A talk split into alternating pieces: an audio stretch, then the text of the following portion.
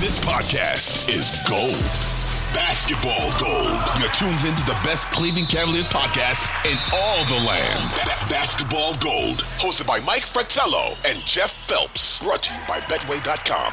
Betway for the sport of it. Gambling problem? 1 800 Gambler.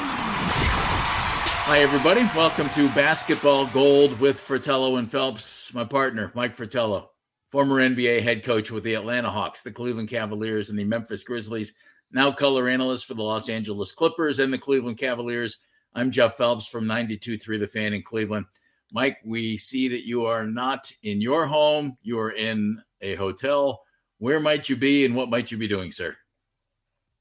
Very fortunate to be in uh, LA, Los Angeles, and not the best of weather or best of times out here. Uh, it has been raining for days out here. Noah is showing up with his ark very soon. Nice. Uh, to help us out. We, uh, interesting thing, Jeff, to start off the show. We left for the game the other day uh, from LA heading to Denver, and we were struck by lightning. You were And- on that plane.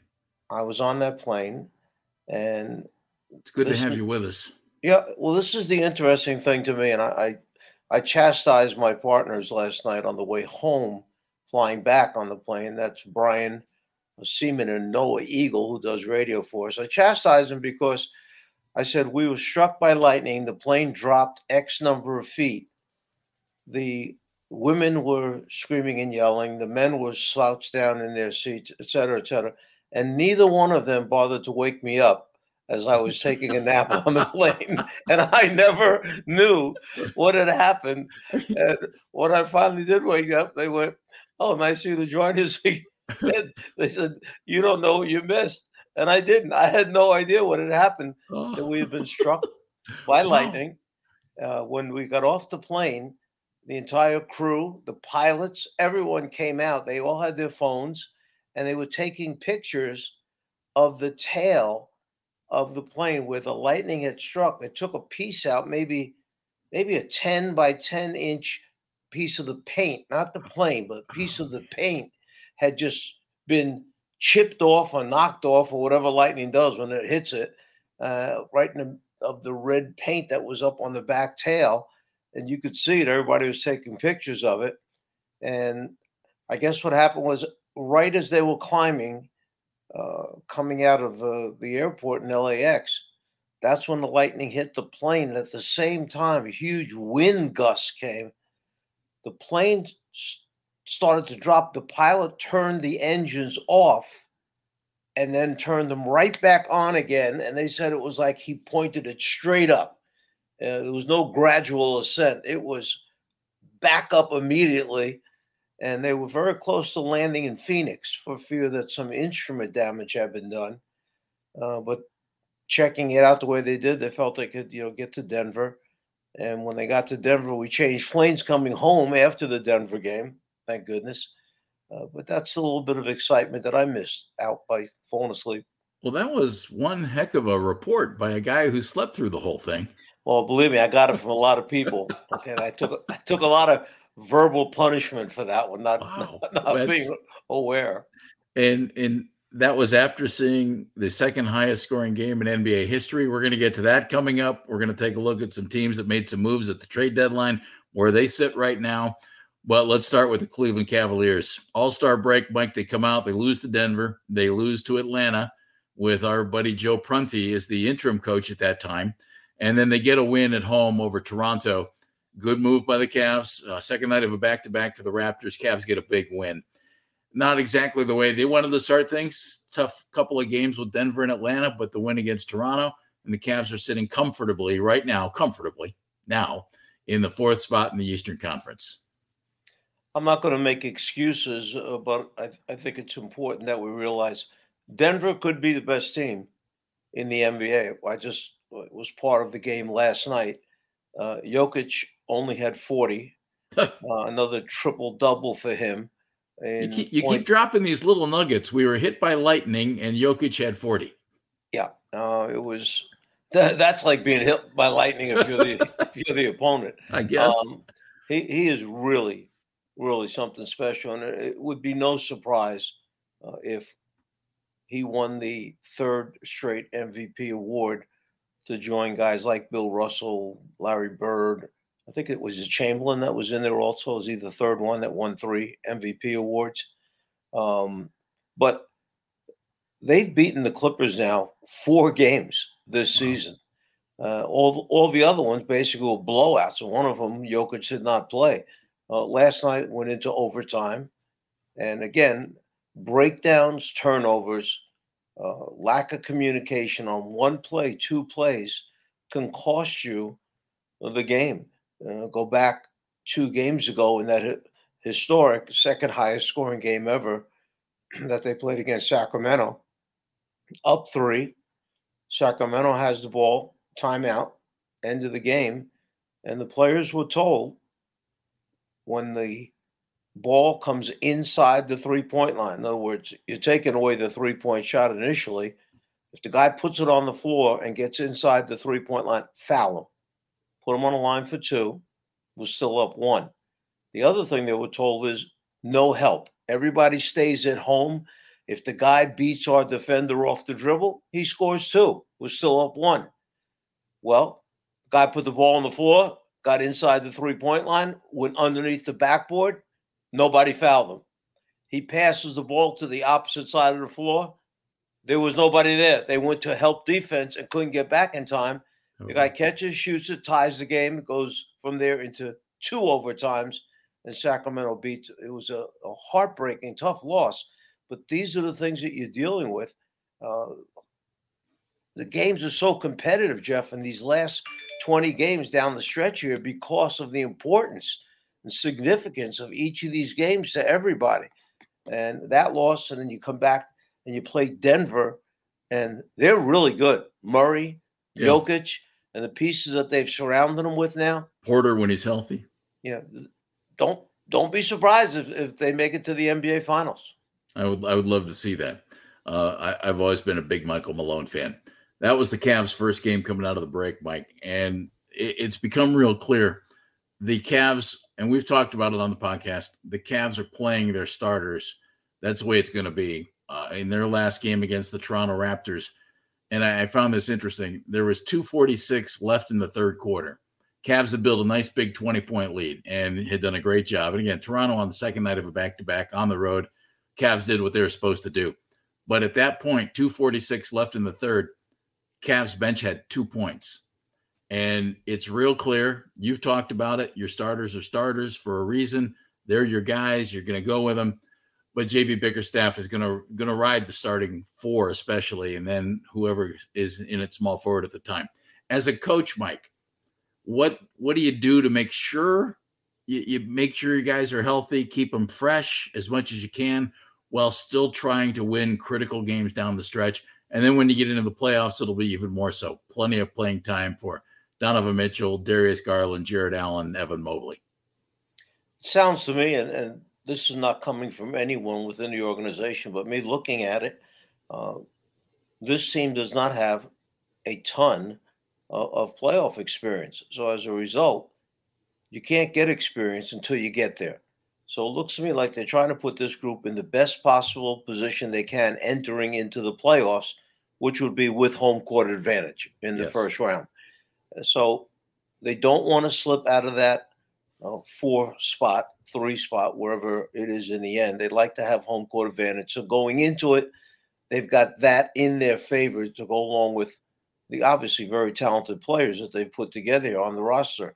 And JB feels right now that that's their best way of riding this stretch run uh, to the end. Now, at the same time, I wouldn't be surprised if you see him in their next game or the game after that, take one of those guys that fell into the last four or five players that did not get into the game.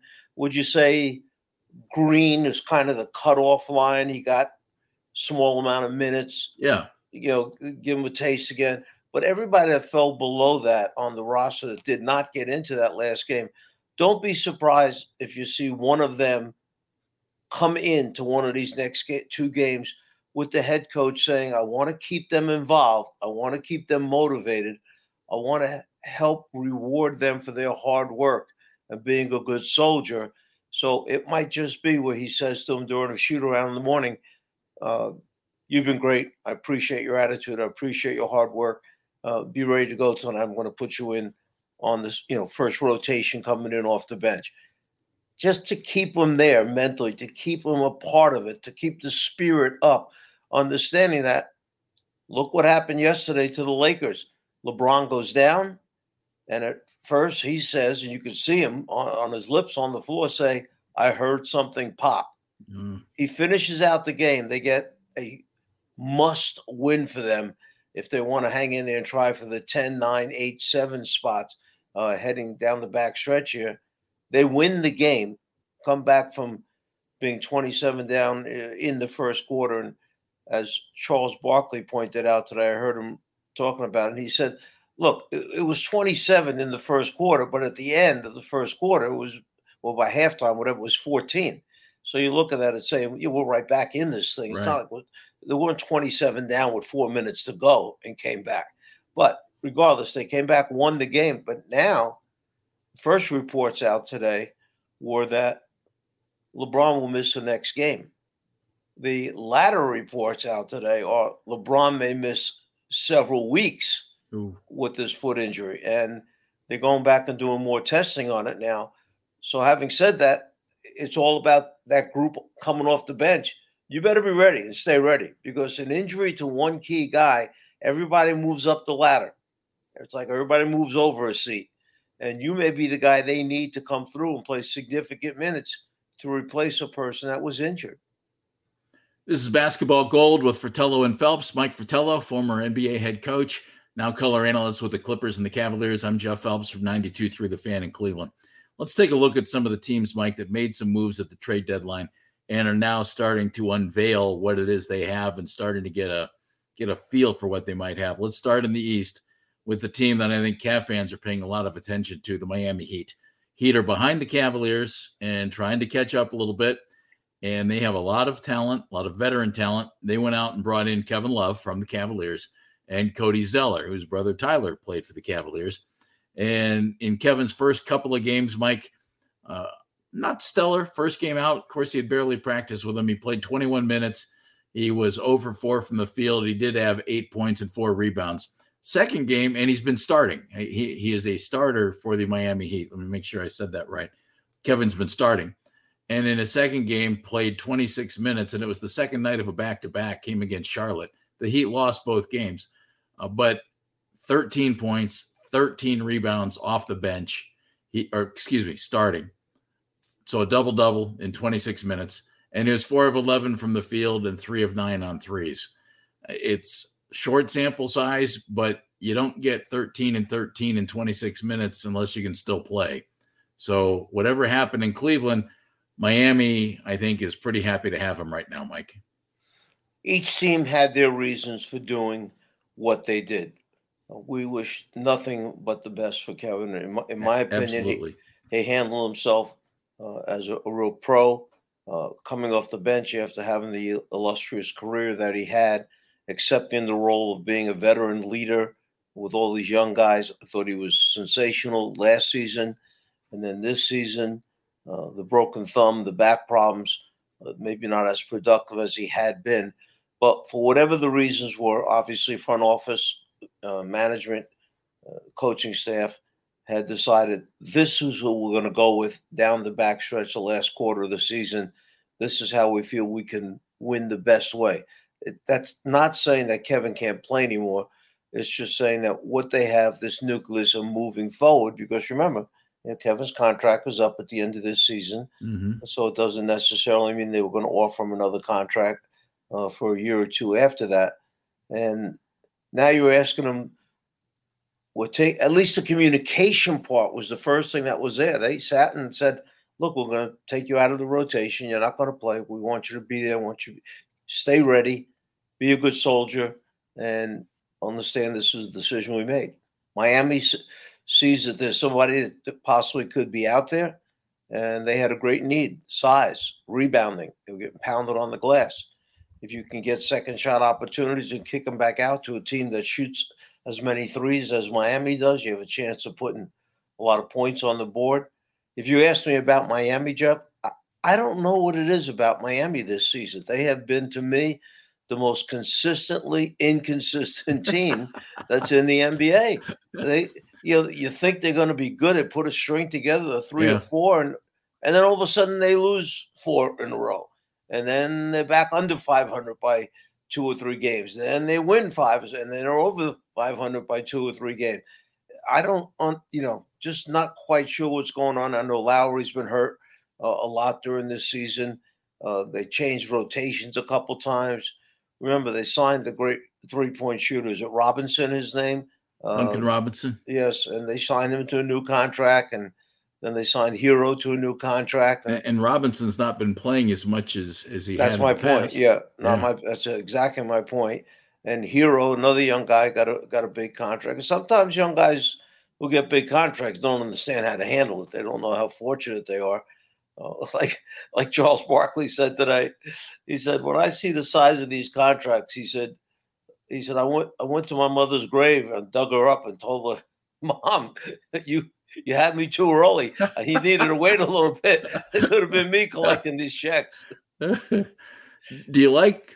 You know, I, I would think if you're Miami and the organization's terrific, Mike, but with Kyle Lowry and Oladipo, and now with Kevin Love, you have three guys who obviously have great resumes, but three guys where you kind of keep your fingers crossed and hope that they are good to go to help you down the stretch.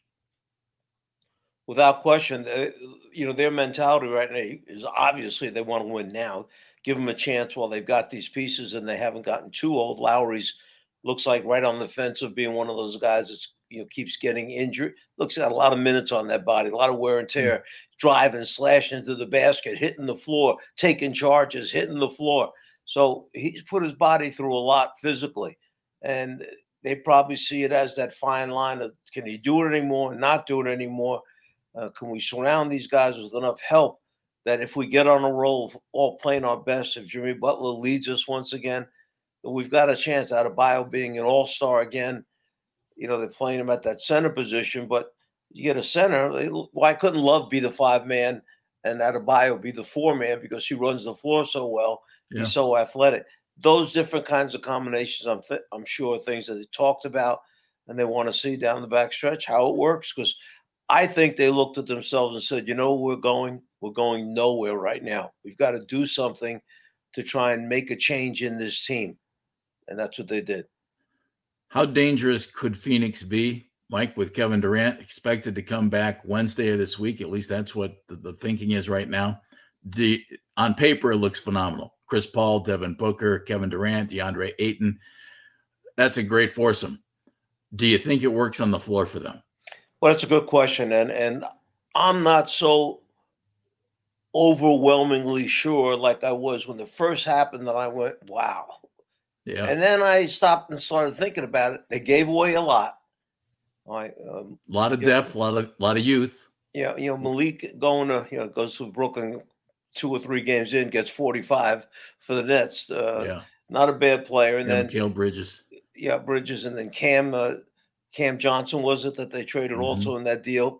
Pretty good player. And he's had good games already for Brooklyn. Yeah. So they gave up a lot of the backup stuff that made them a really good team over the last couple seasons. Now, how do they replace that lack of depth? Well, you're getting Kevin Durant, who obviously is one of the best, if not best players in the league right now. And you're hoping that that, that group of Durant, Booker, Chris Paul, one of the all-time great point guards, Ayton, yeah. young rising center who's who's been very good over the last year or two. You're hoping that that's enough, and maybe they take the route of JB and go eight players deep, because that might be what they have to do to survive. But the West West is tough. I, I don't think there's a lot of teams that are shaking in their boots right now out west about Phoenix. I think they respect them a lot, but they haven't even played a game yet with Kevin Durant there. And with that depth missing, let's do a wait and see rather than pencil them into the finals right away. The team that I'm really intrigued by, Mike, and I, I keep an eye on a little bit because one of you, uh, two, Ty Lue, always been a, a Ty fan from his days in Cleveland. The Los Angeles Clippers bring in along with Eric Gordon and Bones Hyland and Mason Plumlee, they bring in Russell Westbrook.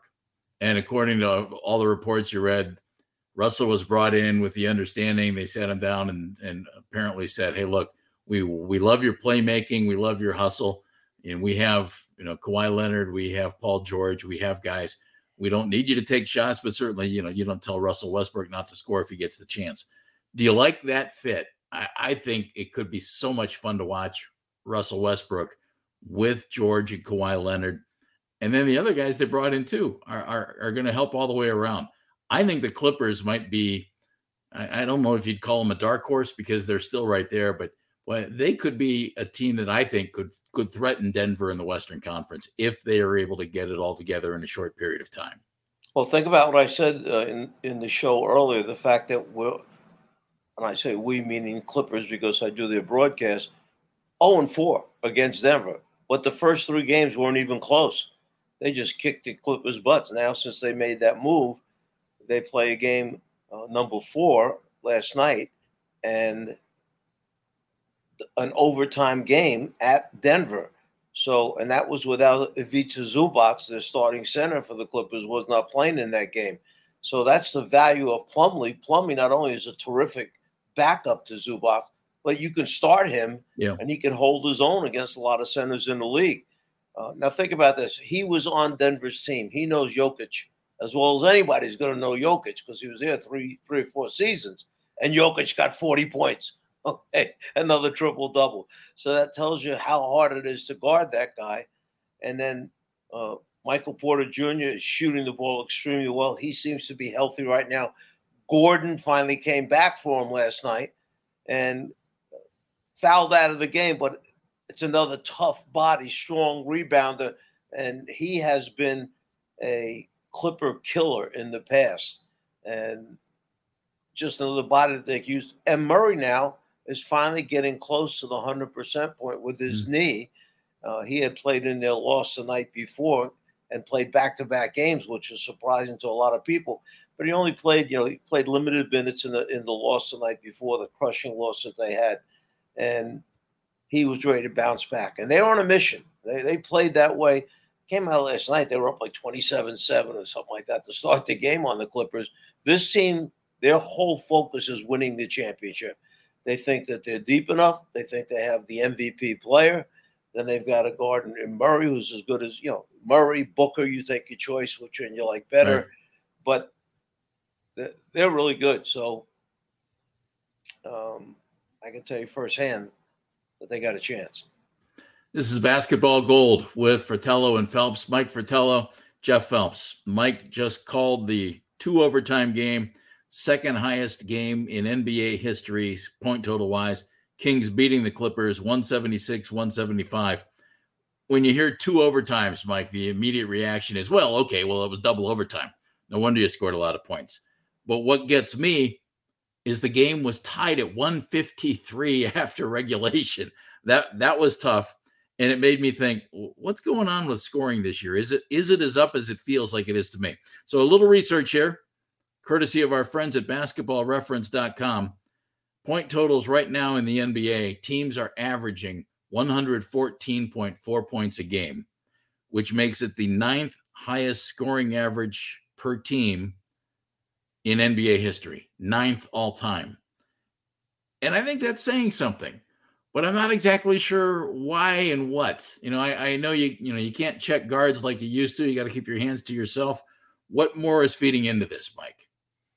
Well, that's a big, big thing you just said there about the, the rules where you can't put your hands on guys because, you know, back in the old days when the game was allowed to be more physical, you'd get up, you had hand checking, you put a forearm in on a guy that you're trying to guard. And if you're stronger, you can drive him off his course, no direct line drives to the basket, uh, all that kind of thing. But that's gone now. Uh, they wanted like football, move move lines on the field, and hmm. uh, now base now baseball. Okay, we have the uh, how many seconds you're, you're allowed to take between 15. pitches and 15. 15. and 20 right yeah and and now catchers don't even give signals anymore between their legs they tap buttons and the buttons go into an earpiece so it's for a former catcher i'm very disappointed i don't see them putting numbers down there fists down there right side of the leg left side of the That was fun, Mike. Not, yeah, not anymore. I know, but what what's happened in basketball is they wanted more points scored. Then this thing came in of pace and tempo. What's pace? What's tempo? Uh, basically, what they're saying is they wanted the game sped up, and more guys felt that if we play at a higher speed, we can involve more people in the lineup because they're going to need breaks sooner and not play guys as many minutes, perhaps, which eventually would not wear them down as frequently. Right. Uh, and while all this is going on, we also have workload management, and then we have salaries going up. Let's just keep that in mind. That's another topic for another day.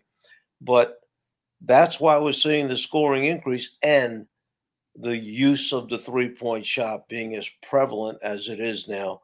Uh, in that game, I don't know if you have that box score right in front of you, Jeff, uh, Jeff of the Clippers versus Sacramento. But i I believe, if I remember, 45 three pointers for one team and 41 three pointers for the other team. I'm trying uh-huh. to remember. I think that's a total of 86 three pointers. If you ever find it, see how close I am to remember. It was four days, four days ago, maybe that we did that. But 41 three point attempts by Sacramento, 45. Very, very well done, sir by the Los go. Angeles Clippers. And, and, the Clippers hit 26 of them. So they shot 58% on three pointers. Shooting was incredible for both teams yeah. during the entire game. It may have cooled off a little bit as they went into double overtime, but the entire game, both teams are shooting around 60, 62, 64% from the floor. And they finished there. Kings were at 58.6%, Clippers were at 60.2%. Is that because they're hot, Mike, or is there no defense in this game? You, you called it. What I said on the broadcast was, and the story is true, it's hard to really say there's no defense here because that's not necessarily the case. It's that they come back at you so fast. Hmm. Sacramento is in the top five teams, maybe top three teams now in the league at how quickly they get shots up. How much time is left on the 24 second clock when they take a shot? There, with Sacramento, it's 15 seconds is still left wow. on the 24 second shot. That's what they're averaging right now. So you realize that you've got to get back and you've got to get back so quickly and you've got to regroup and be compact because their drivers and slashers like De'Aaron Fox are getting in the lane unless you keep them out by being compact and getting back. Compound that whole situation by turnovers you have no chance of getting back and defending them. You turn the ball over against them, you know, live ball turnovers, they're at the other end of the floor. You, you got two guys back against three or four, and they're getting high percentage shots. When they're making threes like that, it's a problem to play good defense. Mike Brown's time in Golden State apparently has really affected him, right? He was a we we knew him as a defensive minded coach when he was in Cleveland, sitting here with Steve Kerr for all that time. Apparently some of that offensive philosophy has rubbed off a little bit. There's no question. And Mike is a, and that's the sign of a great coach. If you have the flexibility to change what you once were with one group of people to a different group of people and take advantage. Why could nobody else, up until Mike Brown, get this team of talented players to win? They've made a couple of trades, adjustments, tinkered with the roster, did a nice job on that first round pick they had last year. I think it was number 13 was a first round pick. Keegan Murray. But, yeah, and now here comes Mike Brown in and go back to exhibition season and go back to the beginning of the seasons, Jeff. They did not get off to the best start, and people going, uh, here you go again with the Sacramento. They're going to be the bottom of the league again. But Mike Brown's philosophy, Mike Brown's principles, you had to give them a chance to sit in with the, you know, these guys are seeing new coaches every year and a half, two years. So now Mike Brown comes in, and it took him a while to sink in, but you can see it taking place now. You can see what they're about offensively, what they're trying to do, and defensively, they'll get better and better. It's a young group uh, being coached extremely well right now. And they're sitting third right now in the Western Conference. They're seven games behind Denver as we speak. Wow, how about that? Wow, yeah, that, that's place. pretty impressive. Yeah. Uh, one one last thing I want to drop in to basketball gold here. Uh, you worked with Joe Prunty coaching international ball. Joe was an assistant in Cleveland. I got to know him really well. Uh, when the Hawks decided to move on from Nate McMillan, Joe uh, was given the interim job they beat Milwaukee, or excuse me, they, they came up with two wins. And it follows up his time in Milwaukee where he took over for Jason Kidd. And they went 21 and 16 in Milwaukee. They got into the playoffs as a seven seed, took the number two seed Celtics down to a, seven game series. Uh, they lost it in seven, and now 2 0 in Atlanta. Personally, I, I hope Joe gets the chance that I think he deserves to one day be a head coach in the NBA. And maybe just by coaching Atlanta in two very impressive wins and being the bridge then between Nate McMillan and looks like Quin Snyder.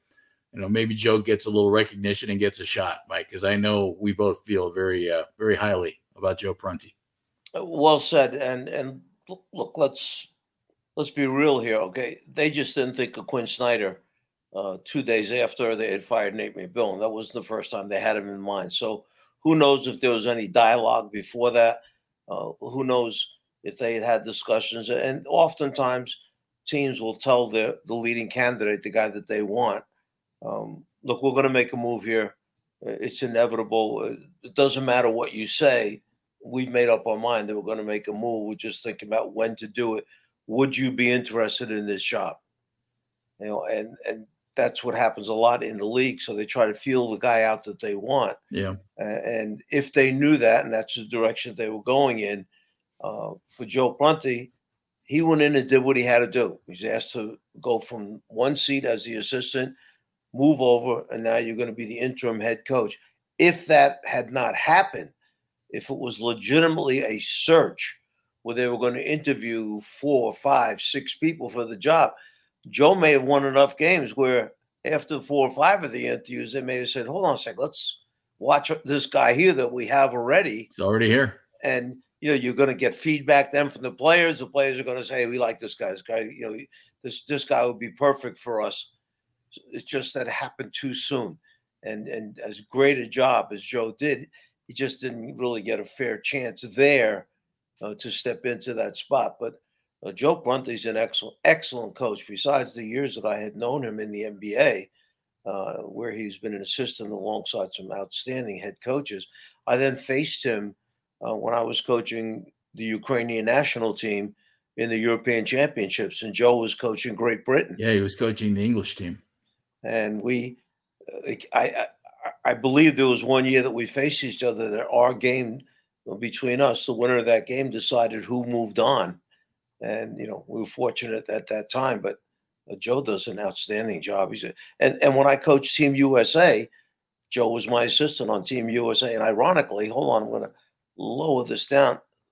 There, You're there. Oh, oh, that's right. Just have to have it on right there. There, there it is. So it's fabulous. He was uh he was one of the assistants on and and was wonderful in the preparation and the scouting reports on our opponent. So I'm really, as you are, I'm really happy for him. And we both really hope he gets a, a well deserved opportunity to be a head coach full time in the NBA. So, Joe, we're pulling for you. Uh, well done, sir. Please try to avoid high scoring games in the NBA. It's, it's just a long night for you. You don't need that. And then if you're going to be in bad weather, just keep sleeping on those airplanes. Okay. sleep, sleep right through the storm, right? That's all we want, Mike. We want you for the next basketball gold my partners couldn't figure out why I was chastising him. You know, I said, "You didn't even wake me up. I I wouldn't have had a chance to say goodbye to you if that guy didn't get the engine to start back up." Thank you.